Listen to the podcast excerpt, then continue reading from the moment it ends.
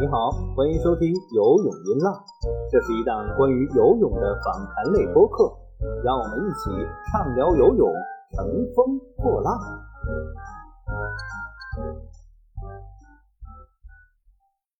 各位泳迷朋友们，大家好，我是张斌，欢迎收听最新一期的游泳音浪。今天我们请来了一位新嘉宾，我们之前的嘉宾呢，首先都是男的，今天我们请来了一位。女嘉宾，另外呢，我们之前请的这些好多嘉宾，主要是前游泳记者，啊，包括已经不在一线游泳一线的一些现役记者。今天我们请来的是一位真正目前在一线跑的记者，我和他聊一下前不久刚刚结束的游泳争霸赛。我们欢迎今天的嘉宾，体坛周报的游泳专项记者段一一，可以给我们的呃泳迷朋友们打个招呼，还是有不少。听众的，嗯嗯，这个播客的各位听众朋友们，大家好，我是体坛周报的游泳专项记者段一，就很荣幸成为第一个来上节目的女嘉宾吧。对，因为我人缘不是太好，所以请女嘉宾比较难。呃，我知道你也是在做游泳记者之前也是宁泽涛的粉丝，因为我们这个播客的听众里面，我是我觉得宁泽涛的粉丝还是占了很大的比例的。不过我们今天。不要再聊宁泽涛和孙杨了，因为呃，实际上我们所所有的话题基本上都围绕着他们两个人展开的。我们今天要聊一聊真正跟游泳有关的，就是前不久在元旦期间举行的游泳争霸赛。你对这个呃比赛应该也是有比较直接的了解吧？嗯，对，我要先声明一下，我是宁泽涛的成绩粉，不然我觉得马上就要混不下去了。然后我来说一下，就是您刚才提到的这个，嗯，啊，你是理性粉丝，对我是个成绩粉，现在已经转型成高尔夫运动员了，所以就不在我的特别关注的范畴内内了。高尔夫也也可以关注一下，据说打的还不错，据说打的还不错，是是，然后就又会回到您专长的那个领域，高尔夫。我们就还是不要聊宁泽涛了吧，聊聊好的。呃，我们先聊聊你吧，就是你可以介绍一下你做游泳记者的一些一些经历吧，作为一个新嘉宾。嗯，我是二零一七年下半年进入的体坛周报，然后也是因为跟主编聊天的时候，我对游泳、跳水这一块比较感兴趣，所以就从那个时候开始，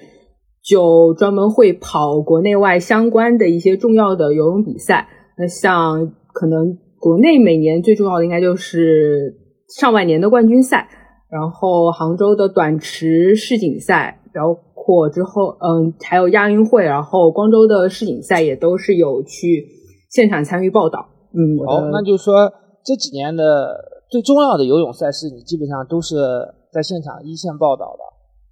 对对，就最近三年吧，比较重要的游泳比赛我都有在现场。对，因为呃没有奥运会嘛，如果有奥运会的话，我我觉得你应该也是在现场会报道奥运会的。嗯，对的。不过目前看起来这个好像有点悬呀。是，我觉得他们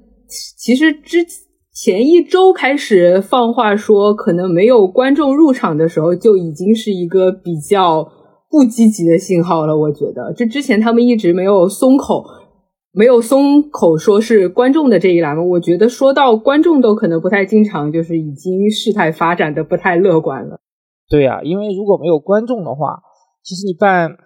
奥运会的意义就会打了很大的折扣，因为你奥运会主要是靠观众啊、门票啊，以及这种相当于是世界各地的体育迷到东京来带动当地的消费。它和 NBA 不一样，NBA 你靠版权呀，你可以收回很多钱，你靠播比赛。对吧？那你奥运会单纯靠播比赛的话，你版权啊，当然也也还是比较值钱的。但是我觉得从整个投入和产出的来角度来讲，确实，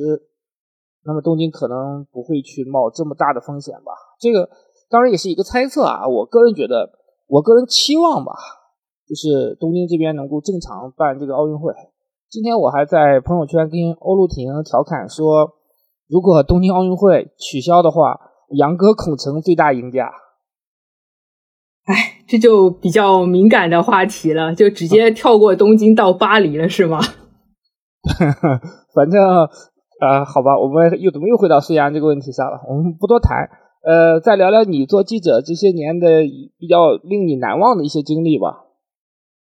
说起难忘的经历，就是感觉又不得不回到杨哥这个话题上，怎么办？就是对，因为确实是这可能是绕不开的一个话题吧。你做游泳记者这几年，实际上应该没有什么机会能够现场采访宁子涛比赛的，但是杨哥基本上是都在，都还是在巅峰嘛。对，就是每年冠军赛的话，孙杨就是会。准时会到嘛，然后其他的比赛，他其实国内其他的比赛参加的也不多，里面就是冠军赛，然后我跟过的短池世锦赛，他短暂的出现了一下，因为毕竟在杭州，然后亚运会跟世锦赛就是正好是他场内场外都有一些事情的时候。亚运会那个呃领奖服事件，你是在现场的对吧？对，就而且就你也知道，我作为一个篮球迷嘛，就有一种 现场看到了乔丹当年，就是我没有现场看过梦一当年那样的场景，我还是在雅加达的现场看到了，就是孙杨版的挡挡挡标的这个事情。我听说当时的记者都没有记者敢去提问相关话题的，很敏感，就是。很敏感，而且我们也有那个有一个打引号的自觉吧，就是自动的忽略了一些场外场外的话题，还是专注专注他的比赛成绩吧。毕竟他亚运会的比赛成绩还是非常好的。对对对，是的。呃，除了这个事件，那就是去年的，呃，应该是前年了。现在说前年的光州世锦赛了，因为我也在现场，我们也一起经历了很多。可能比较难忘的，或者是说世界体坛比较难出现的一些情况吧。对，光州的，我在去光州的时候，或者说我在前期跟跳水的时候，万万没想到后面几天，后面一个礼拜等待了我，等待着我的是这样的情况，就是跟跳水的那一周还就是风平浪静，就我们该夺金的都夺金，就一派祥和的气氛，就我们跟。国外的记者啊，聊天啊什么的也都挺和谐的，就没想到一到游泳赛场，而且四百字又是，就您知道是第一个项目吗？第一个出金牌的项目，就没有想到第一天晚上就是就是感觉是那届比赛最重磅的一个消息消息出来，就是领奖台上的一系列的风波，又没想到持续到我觉得那一整周。呃，跟孙杨相关以及跟孙杨对手相关的所有领奖台的话题，都要高过像德雷塞尔跟皮蒂打破世界纪录这类的新闻。是的，呃，我确实也没想到，因为我去的时候四百字已经比完了吧。当时霍顿哦，你去你去的时候四百字已经比完。哦，对对对，我应该是比赛游泳比赛的第二天还是第三天到的。哦，是。其实之大家都有一些，其实跑跳水的时候来的记者还不是特别多，可能就到了百分之六十左右。到游泳的时候，第一天就基本上全体记，就是感觉那个媒体间突然间就坐满了，是吧？然后全部记者就是哦，其实是在应该是前一天下午还是预赛的时候，美国队跟澳大利亚队开赛前新闻发布会的时候。我觉得气氛就有一丝异样吧，就是大家已经开始反复可以听到杨哥的名字出现在别的国家队的赛前新闻发布会的那个提问中了。就那个时候就觉得，嗯，就是血雨腥风大战可能是要开始。对对对，嗯，因为对，当时我提前跟洛德发邮件的时候，他也告诉我他会是在游泳比赛前一天到吧，就是可能欧美的这种游泳记者对于跳水这个项目的关注度。不是特别高，毕竟这个项目主要是中国人在比，当然英国人其实成绩也还不错吧，但他们可能跳水最积极的可能除了中国就是英国队了。对，呃，反正确实也没想到，对，就是没想到，其实就不仅是就从我个人的角度，大家看到的可能是领奖台啊，或者是到后面合照区的一系列事情，就是我亲身的感受是，其实混采区也非常的精彩。就是 你，我知道你经历了一些之前中文媒体或者是世界媒体没有怎么报道的一些难忘的细节。主要是混采区是这个样子，大家有一种互通有无的感觉，就是因为这个事情毕竟发生在中国跟国外运动员的身上嘛，就是有可能是有的时候国外的记者会过来问说，哎，你们的队员有没有聊这件事儿，或者是孙杨本人有没有出来表达一些什么样的观点？那我们可能就会问像美国、澳大利亚的一些记者，问他们说，哎，你们的运动员怎么看这个事儿？那你比如说像斯科特或者是。霍顿抵制之后，哎，他们赛后第二天有没有说什么什么样的话？就我觉得，就是大家还是同行之间还是有一些比较比较神奇的交流吧。我觉得这是我之前采访过程中没有经历过的。可能确实太热闹了，大家都没有遇到过。不仅仅是你们年轻记者，我觉得像 洛德这种跑游泳可能几十年的老记者，之前也未必遇到过这么精彩的剧情。对，而且其实还有一个小料可以说一下，就是不仅仅是我们中国的记者可能谈到敏感话题的时候碰的比较少，我发现其实国外的记者也一样的，因为我们就记得吗？我们在比赛的最后一两天的时候就开始爆出有澳大利亚的运动员就是因为兴奋剂检测对就是出现问题，他就那个运动员其实就没有来光州嘛。然后我后来回想。对我后来回想起来，我想到就是第一天澳大利亚全队开赛前新闻发布会的时候，其实就有记者很隐晦的问了这个问题。对，当时他们领队的表态是他因为私人问题没有随队来光州。是的，他应对就接力的还挺重要的一个成员。对，就你会发现，其实国内外的媒体在处理这类事情的时候，操作方式其实是一样的。然后我还记得，就是当时因为后，因为已经在比赛特别后面了，你要踩到澳大利亚队的人或者是运动员，其实也不是特别的方便。但是最后一天他们还是参加接力的嘛，就是我记得很清楚，都是他们应该是混接完了之后，我从看台跑回混采区的时候，就听到澳大利亚的新闻官就提前告诉他们本国的记者，就是。对对对，就说我们就是他也不是很大声的说，就毕竟也不是特别光彩的事情吧。他就是比较比较相熟的一些澳大利亚的一些主流媒体的记者，就会告诉他们，我们的队员是不会接受采访的。啊，可能其实大家都一样，只不过是说对，呃，孙杨这个事情被放大的可能过于大了吧，因为毕竟他这个地位在这儿嘛，尤其是在呃菲尔普斯和罗切特这个退役之后。当然，罗罗切特还没有完全退啊，就是他们已经淡出这个世锦赛舞台之后，那么德雷塞尔目前又没有完全接过这样一个一哥的这个权杖，所以其实孙杨这个身上的聚光灯会特别多，再加上因为有就是涉及拒检这个事情嘛，所以啊，反反正当时确实是很热闹，我们也是这个大开眼界吧。是我当时离开光州的最后一天就说，如果职业生涯只参加一次世锦赛，我觉得光州这一趟就够了。对，确实，因为其他的比赛没有这么戏剧性的这个剧本上演。是是，就写不出来的，写不出来的剧本。对呀，以后也可能也不会有了，或者说，即便有类似的，也可能跟中国运动员相关的也不会太多了。对对对，主要中国记者的就是身临其境的那个感觉，还是跟国外的记者不太一样。好吧，然后我们转到今天的正题吧，聊聊这次呃泳坛争霸赛。然后，嗯，我说实话，对这个比赛的了解或者关注度没有那么高。然后，你可以给我们介绍一下这个比赛的一些背景的情况吗？嗯，那这个比赛就是我自己其实也不敢瞎说啊，就是。我的了解，再加上我今天又专门查了一下，就是官方对他的一个介绍，他说的其实就是是中国泳协新推出的一项赛事，叫游泳争霸赛。那之后还会三月份还会再有一站，除了广州好像是。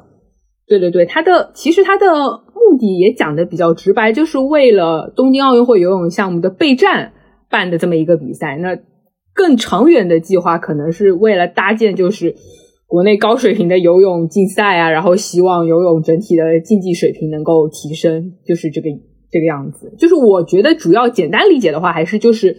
在备战冬奥的这个期间，然后正好延期一年多出来的这段时间里面，可以就是以一个以赛代练的模式，然后给中国运动员找找感觉，找找状状态。这个比赛会成为东京奥运会的资格的一个考核的赛事吗？嗯，不是。不是，它的东京奥运会目前从国际泳联官方的那个官网上来看，东京奥运会的达标赛还在中国的话，还是只有我们的冠军赛跟夏季锦标赛。哦，也就是说这次比赛就是你达到了奥运 A 标的话，其实是不算的，不计入说已经已经达标的。对，对，主要还是看，嗯，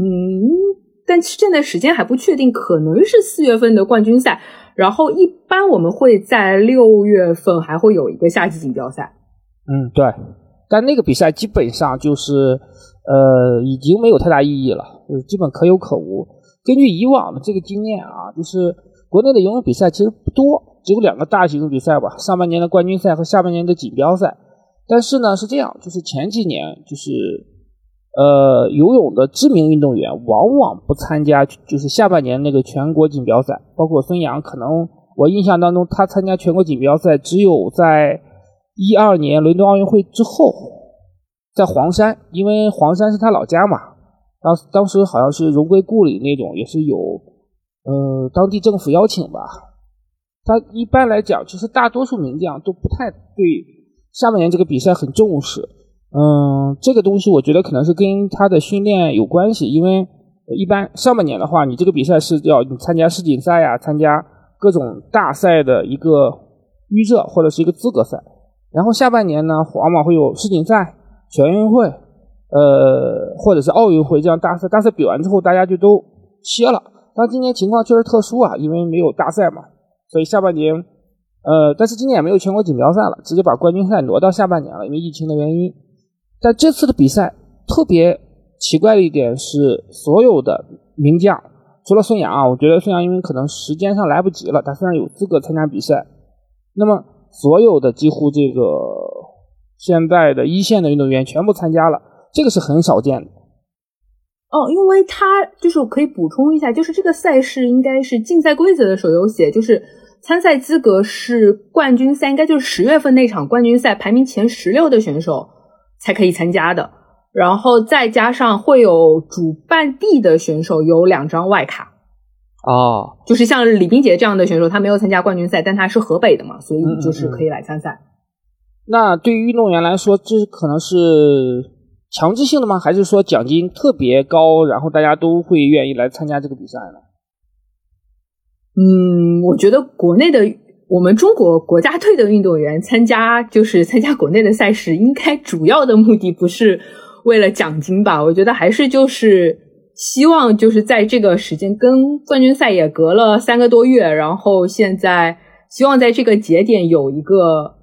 比赛出来看一看，也算测一测目前东侧的一个情况或者是怎么样的。对对，那个因为是这样，就是国外目前就是后来亚当皮迪他们霍斯组参加那个 RSL，他们是单独的一个赛事嘛，我我觉得你对这个赛事也很了解。那么你觉得我们国内的这个游泳争霸赛和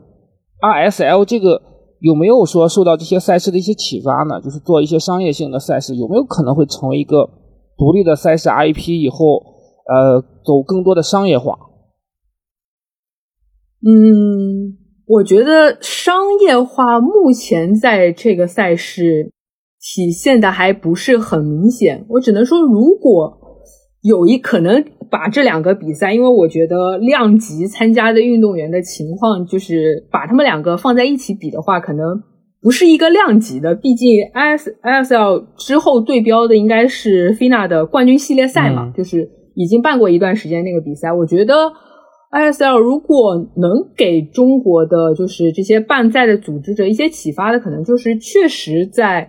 多半比赛，然后。会对运动员的一些成就以赛代练这个模式，其实中国的运动员不太习惯这样的模式。就跟您之前提到的，我们一年的比赛其实不是很多。是的，但 S L 是一个节奏非常快，就是在短时间，而且又因为今年疫情的关系，他们关在一起比了一个月，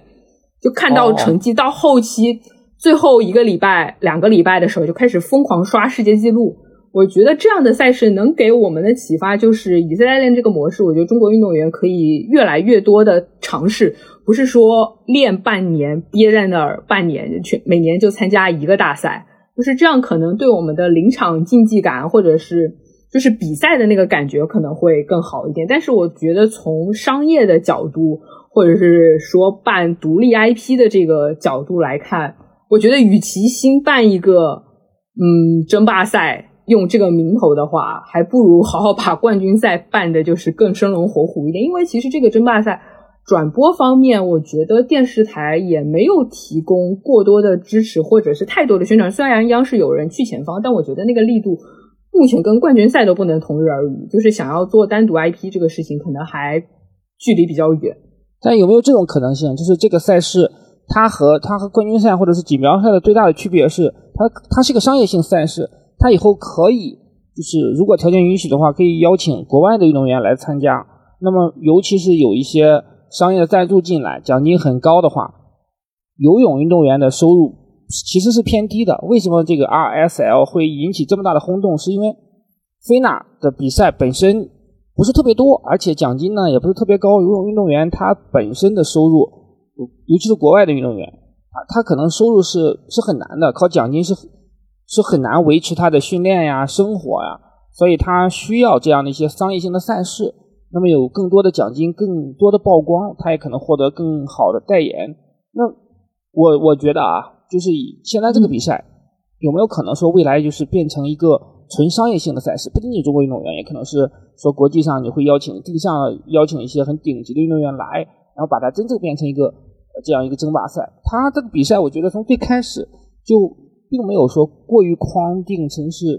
呃中国的什么泳游泳争霸赛类似吧。我我的理解啊，也可能也也可能是只面向中国运动员的，但那那它的商业价值其实是确实很很难被开发出来的。嗯，因为因为它其实。打的全名，我在直播时候看到是确实是叫中国游泳争霸赛，因为我觉得如果像您说的，他想要邀请国外的一些顶尖选手过来，FINA 应该不会同意吧？他们的冠军系列赛不就是为了为了打这个名号做出来的吗？就是我觉得如果想要做一些商业上的开发的话，可能也可以像 ISL 那样，就是在赛制上做一些改变，或者是在。就是因为 ISL 有一个，它一个卖点是选手的阵容非常好嘛。那我们如果中国就是能够保证，就是各个项目一线的队员每次都能类似像这次这样都能来参加的话，那这个其实竞技水平是可以保证的。对的。那还有一点是 ISL 它是以俱乐部为单位，是今年大概是没记错的话，应该是有十支队伍，就是各它其实不仅仅。不单单是国家，不是不是说英国的只能在这个队，美国的只能在这个队，他们其实还是有一些对俱乐部的形，嗯，对对对，就职业化的形式，就我们在别的项目看到过很多嘛。对，然后还有就是他的比赛其实是积分制的，然后他甚至是有一个奖励分的，我觉得他有一个奖励分的机制，这个还是我觉得是可以学的，并且算是如果我是普通老百姓我来看这个比赛的话，我可能会觉得比较有趣一点。对，他的意思是除了。嗯，他除了冠军就是一到八名可以就是按顺序排一个积分，嗯，递减的一个积分的话，它其实奖励分是这样，就是打个比方，如果嗯一男子一百米自由泳，就比方是这样，他的成绩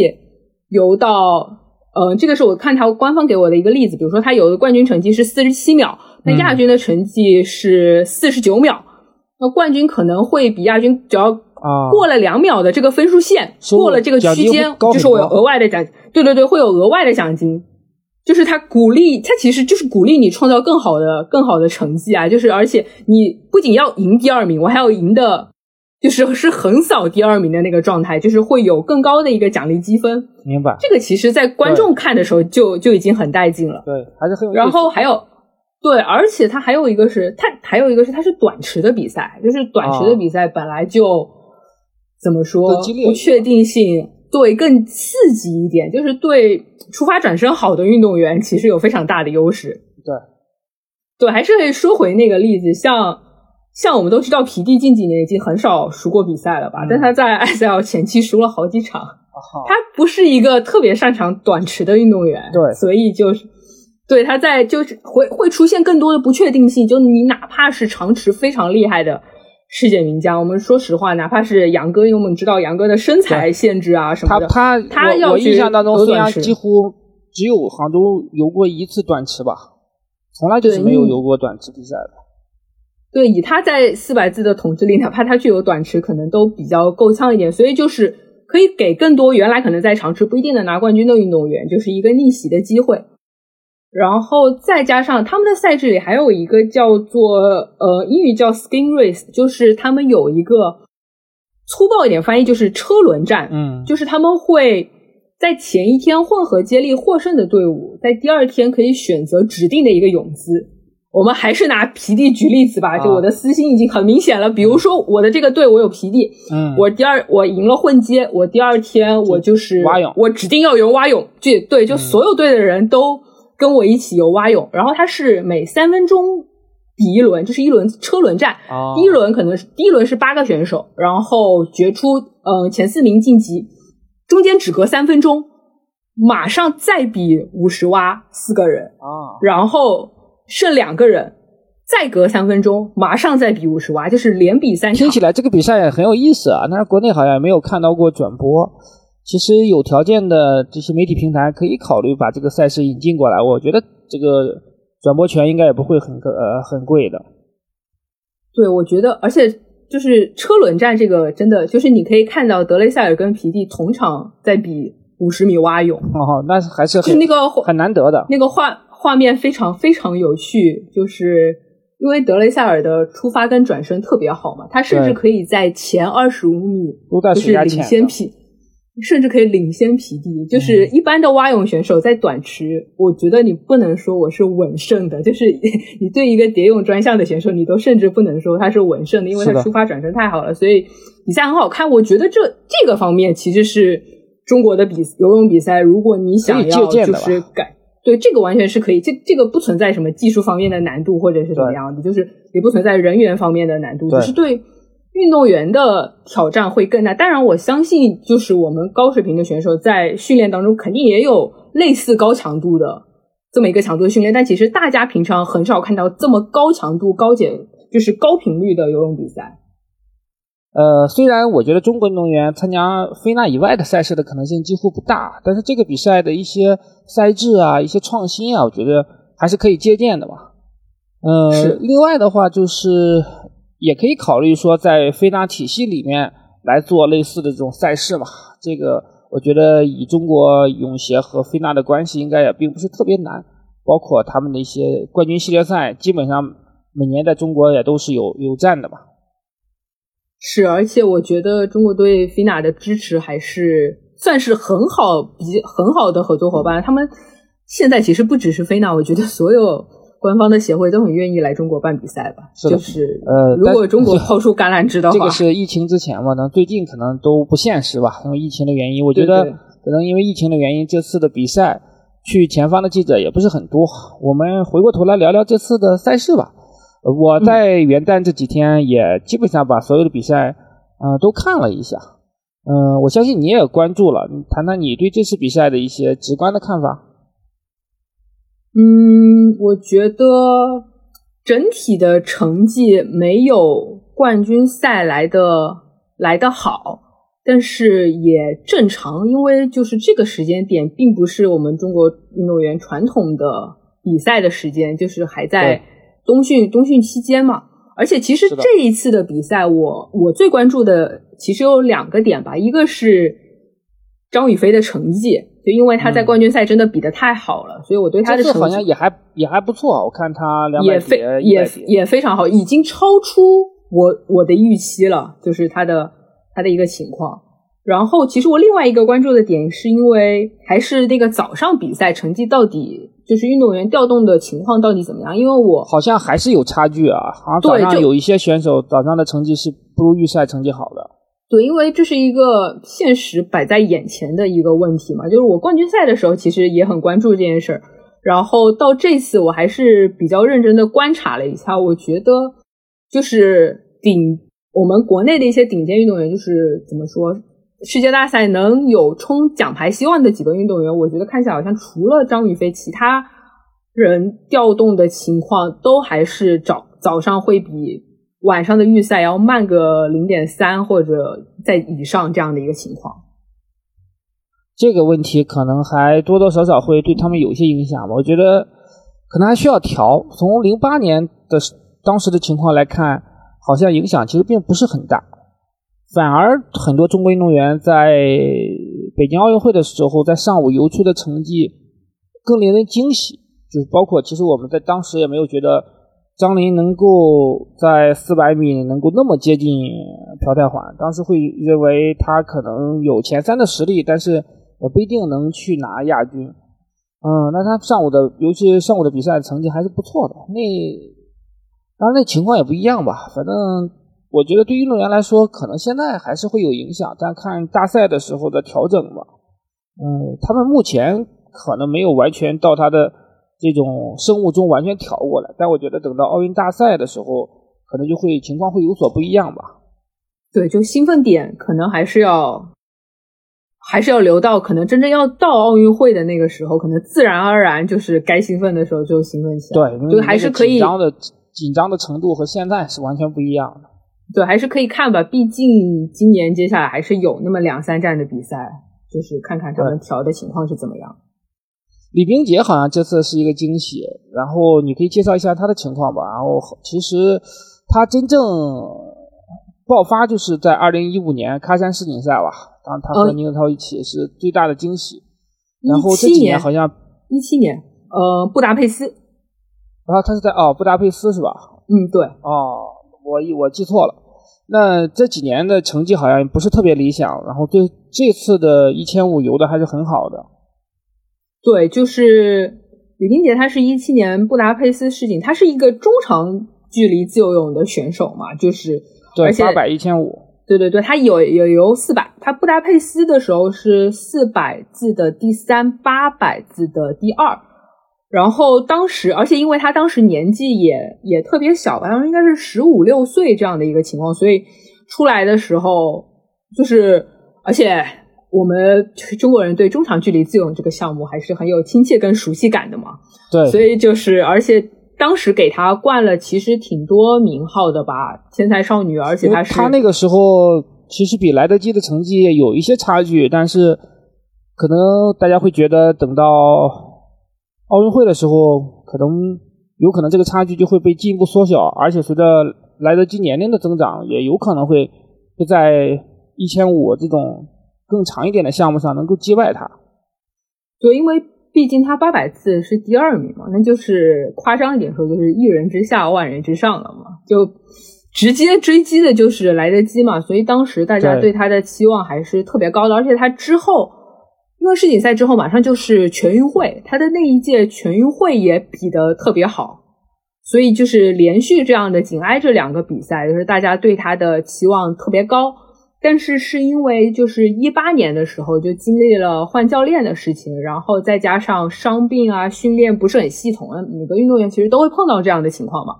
就是会有一个成绩回落的一个情况。那但只是李冰洁的情况是他回落的时间稍微久久了一点，而且因为他是一个年纪比较轻的运动员，大家理所当然的觉得他的应该是他的成长曲线应该是从一七年之后继续往上走的。然后我了解的情况是，光州世锦赛它其实比的也一般嘛，就跟两年前的世锦赛完全不能因为他感觉从一八年开始就基本上被王翦、嘉禾全面超越了。对，而且当时其其实李冰洁跟王翦他们的侧重点还有一些不一样。我觉得李冰洁是偏向四百到八百，王翦是偏向八百和一千五。所以当时我们就体媒体嘛，会炒作像双子星这样的概念。其实我们也还挺欣慰的，因为你等于四百到一千五，中国的整个储备力量还是非常好的嘛。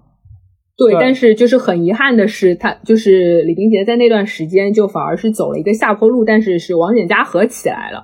然后光州世锦赛之后呢，他现一直到现在，他跟着是河北队的张海峰教练，然后是这段时间其实都练的还可以。但是呢，应该是在冠军赛之前那段时间，他是在坝上的体能基地训练。然后训练的时候，应该骑车的时候，就是不小心受伤了，手骨折了。然后当时的冠军赛，我们也知道，就是之前有一个体体能大练兵嘛，对他们比，因为之前有一个。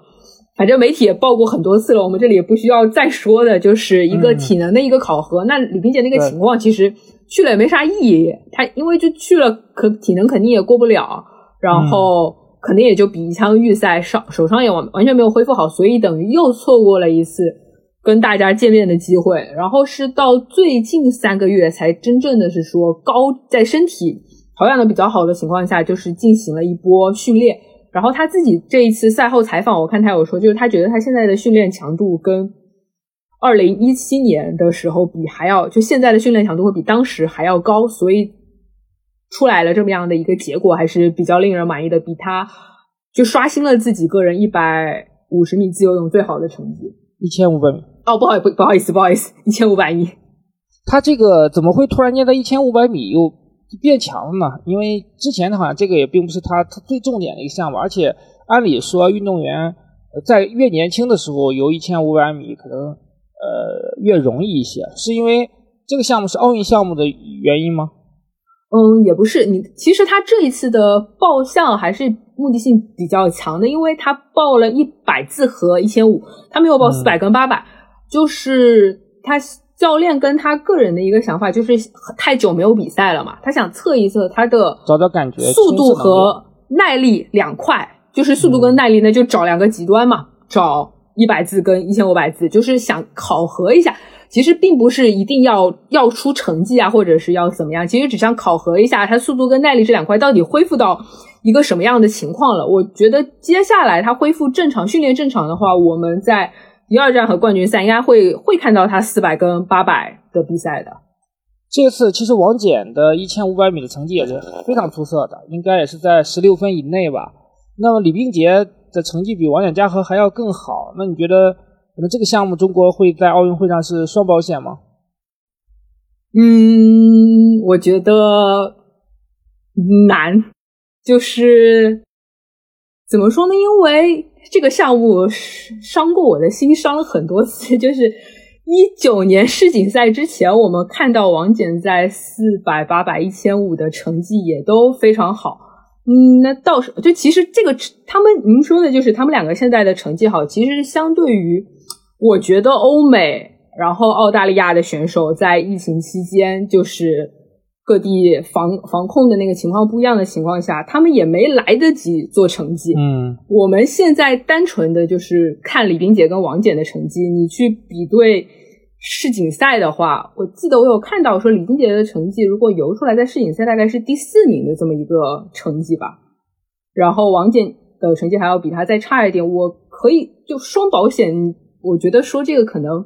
能冲击一下领奖台吧？如果好好练，能够保持现在的上升曲线的话，因为我确实不敢说欧美还有澳大利亚的选手还会有对也也我的双保险的意思也就是领奖台，因为金牌这个东西，我觉得你来得及来得及的能力，我不知道他会不会游啊？大概率应该是会游的吧？嗯，对。如果他不游的话，可能会机会会更会会更大一些吧。啊，那就是光光州的情况，他突然间因为身体的情况退赛，然后一千五突然间群龙无首，来得及的情况，嗯，但是年龄这个就是，但他其实年纪也不是很大，来得及，他只是成名的比较早，他年纪也并不是，因为是这样的，游泳运动员其实女性游泳运动员过了二十一岁就算是老运动员了。但是我觉得莱德基还是有过人之处，他能这么变态。大多数的游泳运动员，我觉得他的巅峰期是在二十岁前后。可我们再看吧，因为而且还有一个问题是，以前的奥运会是没有一千五的，对吧？他的他的，因为来的就是那样，他又要游二百，我不知道他会不会游啊？但他四乘二百米接力他肯定是要游的，对对吧？对，四乘二百米接力要游，然后四百米要游，八百米要游，这些项目都是有。预赛、决赛，四百是预赛、决赛，八百是预赛、决赛，然后接力也是预赛、决赛。那不确定说你最后的，实际上我觉得对他最大的困扰不是他个人能力的问题，而是说赛程上有没有说导致他必须去权衡体能的情况，要要放弃一个。我觉得全世界其他国家的运动员都可能因为赛程放弃这件事情，对于美国的运动员来说。我觉得莱德基的恐怖，就是在他那个项目的恐怖程度是跟菲尔普斯一个级别的。就是我我承认的是，他其实比他创造世界纪录的巅峰的那几年，他是在下降，就是来得及是在越游越慢。但是因为怎么说，他的这个慢是这样的，他平常可以领先别人八秒，他只是现在只能领先别人五秒，可能会变成三秒，是这么一个下滑的趋势。但是我觉得他的优势还是一直在那，只是优势大小的问题而已。对我们也是个预测吧，但我觉得主要最大的难点是什么？是一千五也有预赛，这个可能对于运动员来说，我觉得当时即便是孙杨在最巅峰的时候，在参加奥运会的时候，他在八百、一千五方面，我觉得可能也是需要做取舍的。两个项目都有预赛，都有决赛，这个难度可能会很大吧，但我们也不确定啊，没准儿确实能力很强，确实是能扛，因为预赛反正只要进决赛就可以吧。反正就是这个话题，我们就到这儿吧，也差不太多，可以聊聊，嗯，下一个话题了，就是关于一千五呢，我们再看一下吧。因为本身这个项目，说实话，八百和一千五，我觉得以王翦嘉禾和李冰洁现在的呃状态，如果能力没问题的话，可能争个领奖台，争个奖牌，可能还是能给我们带来一些惊喜吧。对。我觉得他们两个的情况确实是，而且他们两个也是可以为了冲奖牌的话，我觉得是可以在赛程跟报项上做一些取舍的，而且已经没有接力方面没有太大的压力吧，除非中国还能找到四乘二四乘二接力，我觉得可能还是要争取一下吧，不确定啊，不确定说怎么样，但他们肯定不会去游那种。呃，一百米的接力是不可能的吧？这个有杨俊轩在，这就不不用靠他们。对，对，所以，那么其实张雨霏最近这一年或者是说半年的时间，确实还是令我们感到很多惊喜吧。她出道的时候也被说认为可能会能够接过刘子歌、焦略阳留下了这个蝶后的宝座。但好像实际上一直没有达到那么好的预期吧。这次这两次的成绩可能算是一个惊喜。对他，因为这两次的成绩确实游得很好，但我们客观一点说，也确实没有看到就是他的一些主要竞争对手在长池或者大就是比赛一个，我们只能通用他现在的成绩去跟最近的嘛，我们可能就只能跟二零一九年世锦赛的成绩去做。比对，那张雨霏的成绩确实是特别好的。她首先，她是在冠军赛的时候破了一百蝶的亚洲纪录嘛。然后这这一次，就他一百蝶的已经就是我们知道他的巅峰的一个水平。我因为不好说他现在到底是不是完全已经在巅峰，可能还有上升的空间，就是可以游进五十六秒，就是可以游五十五秒几。那我这次特别也看了一下他。一百蝶三枪就是预赛五十六秒一八，然后决赛五十六秒零六。他接力的分段，我们不算那个出发的那个时间的话，是五十五秒六四。那就是你如果按照光州的成绩来讲的话，这就是一个稳稳稳登上领领奖台的成绩了，就是看临场发挥，甚至可以冲金牌的成绩。呃，一百蝶，我觉得可能是奖牌希望是更大一点。因为一百蝶相对来说竞争会更激烈一些，但我觉得两百蝶它有没有就说冲金的这个希望？因为实际上是这样，这个项目呢，两百蝶是那天我看直播，吴鹏自己也讲了，因为吴鹏当时就是有两百蝶，对对对，这个项目是就是最难的项目之一，整个游泳里面可能和一千五百米是是并列的。那么，而且这就形成了，其实，在国际上练这个项目的运动员，女性女运动员不是特别多。当时北京奥运会的时候，为什么把这个项目作为一个突破口？也就是因为实际上在国际上的真正的竞争对手只有一个，当时是是只有一个。现在也这个项目说在女子方面也没有那种世界级的这个名将能够长期的在。就已经像形成，于说对这个项目的垄断，我们也没有看到，所以我觉得他的成绩也不错。在呃，刘子刚当时是山东全运会的时候是两分零一秒八一嘛，他们那个他那个成绩是已经我认为是短期之内是不可能打破的。这次张雨霏好像是游了两分零五秒多，已经是这几年就说可以说还不错的一个成绩，因为游到两分零四秒多的成绩应该是不是很多的，没有没有。对，所以这个成绩就说，我觉得那是不是说他一定会把这个项目作为一个冲金的点？因为对于中国运动员来说，你也知道，其实奖牌呃意义并不是很大，要的就是要金牌。对，就是我也是这样的看法，就是两百蝶会比一百蝶的希望要更大。就是一个也是您说的，没有什么主要的名将或者什么，像一百蝶很明显的，我们知道舍斯特伦在比那个项目，他还是会他还是会游的。对对对，而且对他的，而且一百蝶会碰到很多一百自由的很好的运动员呀，是的，就是对他们两百蝶确实就是竞争压力小了很多。而且我其实第一次看冠军赛，就他游的。他状态很好的时候，我听他赛后采访的时候，他就说了，他的重心其实是两百蝶，就是张雨霏提过提过这么一嘴，主项其实就是两百。对呀，当时是因为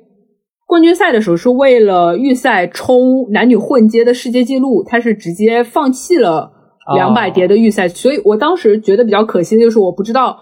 错过了看看他两百蝶到底能游成什么样的一个机会，因为我觉得他那个时候状态已经特别好了，成绩，嗯，如果能如果能游的话，他一定状态也特别好。那这一次，对他就是终于给我们看了一下他两百蝶的实力。他是预赛先刷了一个 PB 零五秒七零，然后决赛，而且他是还参加了一枪五十字的情况下，等于双赛嘛。但是第二场又刷了一次 PB 零五秒四九，所以我。我我不得不说，就是如果单看这个成绩，他确实很厉害了。现在是的，所以这个项目我觉得可以期待一下吧，也是中国历来的一个优势项目。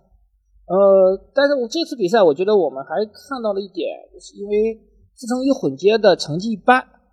成绩一般的原因是徐嘉余状态不是很好，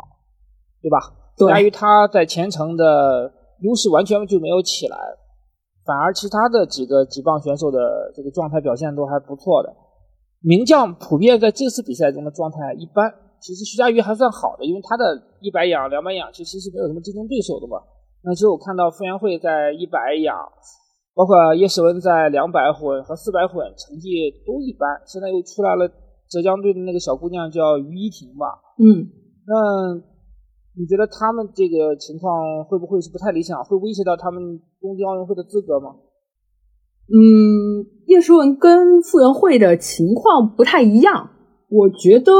先说比较轻松的吧。我觉得傅园慧其实游的还可以，两百仰不太算他的主项吧。这个项目一百仰，对对对，他一一百一百仰，他的一百仰，他的一百仰预赛其实是游进一分了。就是一百仰的这个成绩，主要是我们看对还是对对对对，他好像是决赛成绩是比较有突发情况嘛。我我看采访好像是说决赛的成绩身体不适，对游的一般。但因为傅园慧向来就是我们这么多年看他比赛，他确实状态起伏跟成绩的稳定性确实不太好预测，就是一个跟他的赛后采访一样，不是一个很好预测的运动员。不知道你不知道他在下次比赛中。会说什么？会游出什么样的成绩？对我觉得他是一个上限极高，下限 也不太好说的一个运动员。就是我相信他的那个爆发的水平，他有一点让我想到张国伟，不知道为什么，就是 他的 他的风格风格有点像。他的上限其实是很高的。我相信，如果中国需要一个能反复再进一分的运动员，我还是会押宝在傅园慧的身上。而且主要是他的赛后采访，主要是反映的这。他觉得自己近期练的其实还可以，在预赛之后说的，呃，可能不一定会完全发挥在这次比赛上，所以我觉得他之后的争霸赛还是可以期待一下，不用话说的太死。他的奥运资格一百仰这一块，我觉得正常发挥的话，应该是没有没有什么问题的。然后说一下叶诗文吧，就是叶诗文其实就是从冠军赛开始，成绩一直在往下滑嘛，就是。一直游的不太好，不管是主项的混合泳还是副项的两百蛙，嗯，然后据我了解到的情况是，还是就是新加了这个体能的这个训练对他的影响，就是作用在他身上出现的一些效果会比较大一点，就对他个人的一些肌肉的恢复啊，然后适应的情况。就是他对对每个每个运动员可能适应的情况不一样嘛，有的运动员可能练体能，像我记得傅园慧有说，他其实水感特别好，他练了体能练了力量之后，反而感觉是有一些帮助或者是效果还行。但是反正叶诗文应该就是反应的比较大，就是在体能跟训练的这一块，所以会导致成绩一直在下滑。我现在不好说会不会影响到他的奥运资格，因为确实两百混、四百混，就是虎视眈眈的小将们确实存在。对，已经感觉那两个小姑娘已经对于奥运会有一些想法了。嗯，对，但就是要提到一点是，四百混现在只有叶诗文是在世锦赛有的那个成绩达了 A 标，对，然后小嗯他们的话应该还需要在冠军赛的时候就拿，就还需要复制一次这次的成绩。对的，对冠军赛主要还是要看冠军赛的表现吧，因为嗯实际上奥运资格基本上就是冠军赛决定百分之八十以上吧，当然也有说。在冠军赛中游的特别好，但是没有去奥运会的这种这种情况，这个当然最终的决定权在游泳中心在总局那边嘛，这个中国奥委会来决定。啊，这次但是整个整个这个比赛呢，看起来还是不错的，因为确实是所有的顶尖选手都在。那我我觉得最后我想跟你探讨一点是，没有了孙杨和宁泽涛，总感觉说缺少一些星光。呃，徐嘉余的成绩也不错，而且也是说中国东京奥运会的金牌最有希望获得者。但总感觉说他没有到那种一哥真正一哥的那个那个地位。我不知道你你有没有类似的感觉？就是成绩到了，感觉星光还没到。就是这个什么原因的呢？跟个人的魅力有关系。我觉得其实这个小伙子也还挺帅的嘛。这就是差出圈的那么一个契机吧，我觉得是不是？就是，但是出圈这个事情可能是个玄学。我就是今天我也一直在思考这个问题，就是我觉得在娱乐圈想红都是个玄学，更何况是体育圈的人想要出圈。因为其实你说徐嘉余的名字从里约到现在，我觉得但凡稍微了解点游泳的人都知道徐嘉余，对，都知道他成绩非常好，毕竟。两届世锦赛，而且是卫冕同一个项目，在一百仰这个历史上都不是很多见的一个成绩了。那就你确实你要说硬指标的话，他的硬指标其实只差一块奥运会金牌了。对，就是这个，我觉得就是他的临门一脚吧。对，这个也恰恰反映了一点是什么？是中国还是奥运冠军是最最重要的荣誉？如果没有奥运冠军的话，你的。所谓的星光也好，星味也好，是要差很多的。其实，在巅峰的时候，像宁泽涛的师姐齐辉也是很辉煌的，甚至说在很多世锦赛的时候的成绩要比罗雪娟不差于罗雪娟吧，不能说比罗雪娟出色，也是破过世界纪录等等。但是，从你就是对于大众的认知来说，我觉得你没有奥运冠军这个这个抬头，多少影响还是会比较大吧。但宁泽涛算是个特例啊，情况。不太一样，时代也变了。嗯，他想要出圈也比较难，因为这个东西很多时候是，也不是说你个人人力能所决定的。就当时包括像田亮和郭晶晶，能有那么多的知名度，跟亮晶晶这些绯闻啊也有一些关系。当然，你你也不可能说我故意去造绯闻或什么，这东西有可能弄巧成拙。那对他来说，先拿一个奥运金牌吧，这可能是最重要的。没有这个金牌的话，那他的地位可能就是是没有办法和孙杨和这个宁泽涛去在一个 level 上的。对，就是当然，如果单单论成绩的话，徐嘉余的成绩肯定是要比宁泽涛更好了。那就是对，就是如果，但是你要挂上就是泳坛的一个标志性人物，你要真正做到出圈，你要让别的不怎么关注游泳的人也知道你的话，就确实需要。这个就是一个天时地利人和的这么一个事儿，就有点甚至有点像像傅园慧当年出圈，他也没有也没有拿奥运金牌，那他就是在奥运会的那个时间点上碰上大家对。网络用语特别新，网络用语兴起的时候，然后一个运动员这样把它讲出来，就这个事情真的很难说，就是可遇不可求，也是也是难以复制的吧？对，但只能说最标准的一条路，其实孙杨就是算出圈最标准的一条路吧，就是他用这么多年那么好的成绩，就是一直出现在大众视野，就是在世锦赛、在奥运会，然后这样砸出来的这么一个真正出圈的人物，就嗯，对，参加的一些真人秀啊，这种会比较多吧。因为你像徐嘉余，其实是没有这这种机会在。我觉得体育明星的出圈，很大一部分可能还真的需要说借助真人秀，像邹市明啊，是因为《爸爸去哪儿》，呃，李小鹏，包括其实孙杨也是因为后来上《来吧冠军》，上《真正男子汉》，呃，傅园慧也上了《我家那闺女》，就是对于大众来说，这些真人秀是接触体育明星最好的渠道，他。没有多少大众，如果不是游泳迷的话，他不太会关注你的比赛的。奥运会也可能只看一下，那你的星光就在那么一两天，因为奥运会有那么多冠军，你说不好就被就被淹没了。只是你像那个赵帅，我不知道你知不知道，他其实也是奥运冠军，对吧？但他的知名度可能真的就没有 那么高。嗯，这个是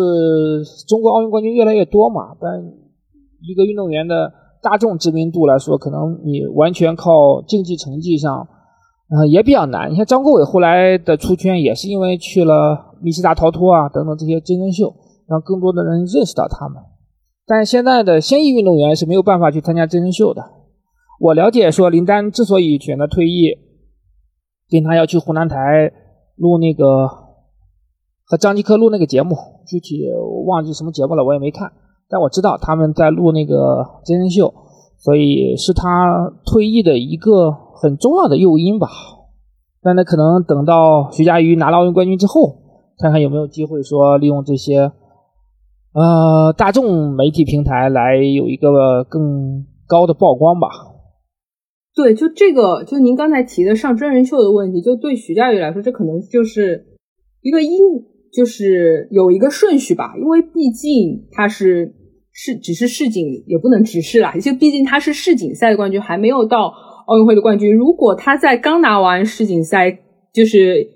一七年刚拿完，他就出来上真人秀，那一个是他没到那个奥运周期，他的成绩没办法保证，那可能就是那一下子万一落下去，可能会被骂得更惨。我觉得他还没到那个时机点，就是也就是一九年，哪怕他拿了。就是卫冕卫冕成功了，他如果在那个时间上综艺，其实也不合适，因为当时不知道，那第二年就是东京了，他肯定也没办法。是的，我我觉得这几年他属于一个资原始资本积累的一个情况吧。真正讨论就是怎么说，他能不能当泳坛一个可能是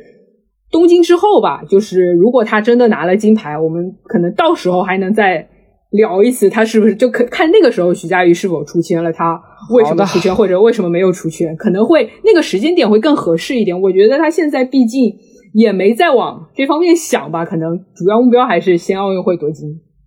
好，我们找个机会再专门就嗯徐嘉怡能否成为中国泳坛一哥再做展开讨论吧。今天我们的话题就差不多，感谢一呃很专业的分享啊，因为我们实际上已经离开。一线有几年了，所以对于泳，我们对游泳的了解可能跟更多的泳迷实际上是，呃，差不太多，就是只是在看热闹啊。你们在一线的话，知道的一些东西肯定会比我们更多、更专业。呃，我们也是一个专业的游泳播客，所以你的到来体现了我们的专业性，感谢。没有没有，我可能是这么多期以来最不专业的记者了。很很很专业。好，我们这一期就到这里。谢谢，然后我们下期再见。好，谢谢。